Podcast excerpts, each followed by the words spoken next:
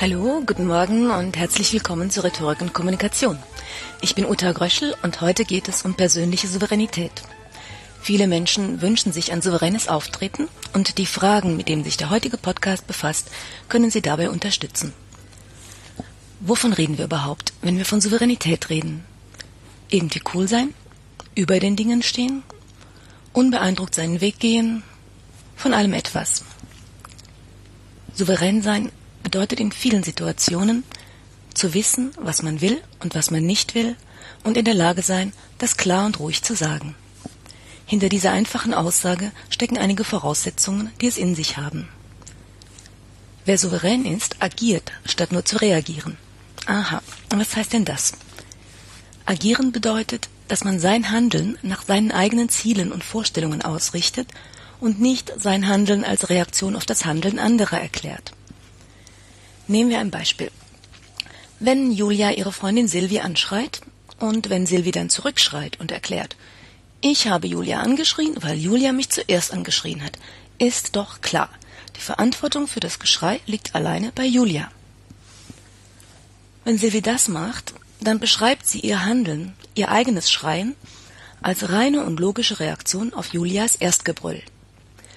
Kinder machen das fast immer. Sie hat aber angefangen. Das soll dann das eigene Handeln erklären und entschuldigen.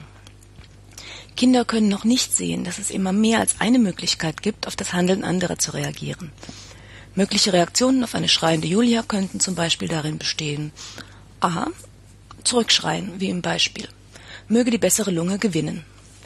b. Weggehen und Julia mit ihrer Brüllerei stehen lassen. c. Julia bitten, etwas weniger laut zu reden. d. Sich mit Julia hauen und E eine Respektsperson hinzuziehen. Herr Lehrer, Mama, Chef. Es gibt noch viel mehr Möglichkeiten, einige davon werden wir in späteren Podcasts diskutieren. Silvia reagiert auf Julias Geschrei und das Ergebnis ist bestenfalls eine Plage für die Ohren und schlimmstenfalls das Ende einer Freundschaft.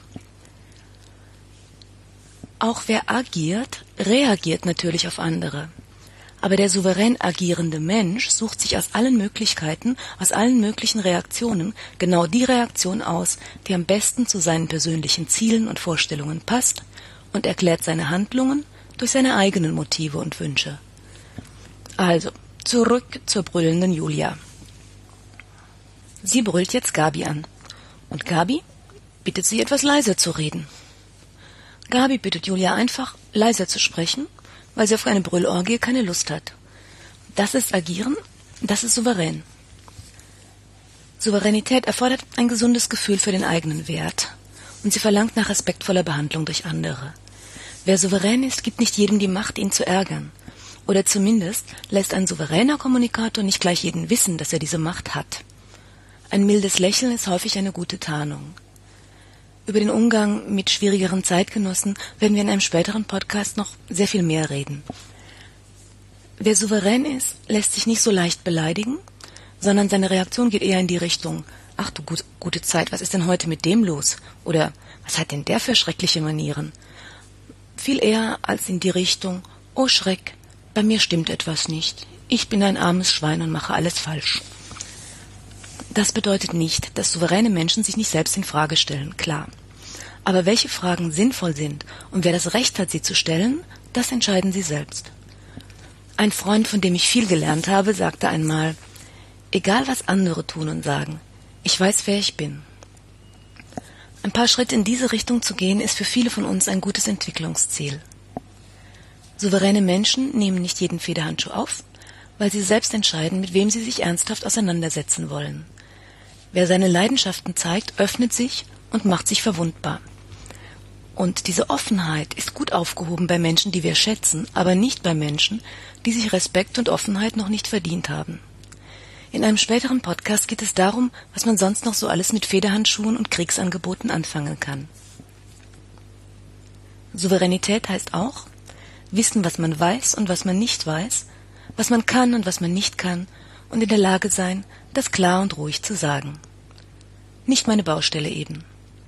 Wenn man sich überlegt, wie logisch es ist, dass niemand alles wissen kann, ist es erstaunlich, wie viele Menschen äußerst ungern sagen, oh, das weiß ich nicht, mm, davon habe ich keine Ahnung, das kann ich nicht. Nun ja, den Helden, der vom Frühstück bis zum Abendessen in jeder Situation, jederzeit und mit allen Menschen souverän ist, den gibt es nicht. Und das ist auch gut so und das soll auch nicht Ziel sein. Sinnvolle Ziele der persönlichen Weiterentwicklung könnten darin bestehen, sich selbst besser zu kennen, selbstbewusster und sicherer aufzutreten und Fieslinge gekonnt abzuwehren. Um konkrete Hilfen für die persönliche Entwicklung und um das Beispiel nicht Nein sagen können, geht es dann im nächsten Podcast. In diesem Sinne, auf Wiederhören, alles Gute und eine schöne Woche.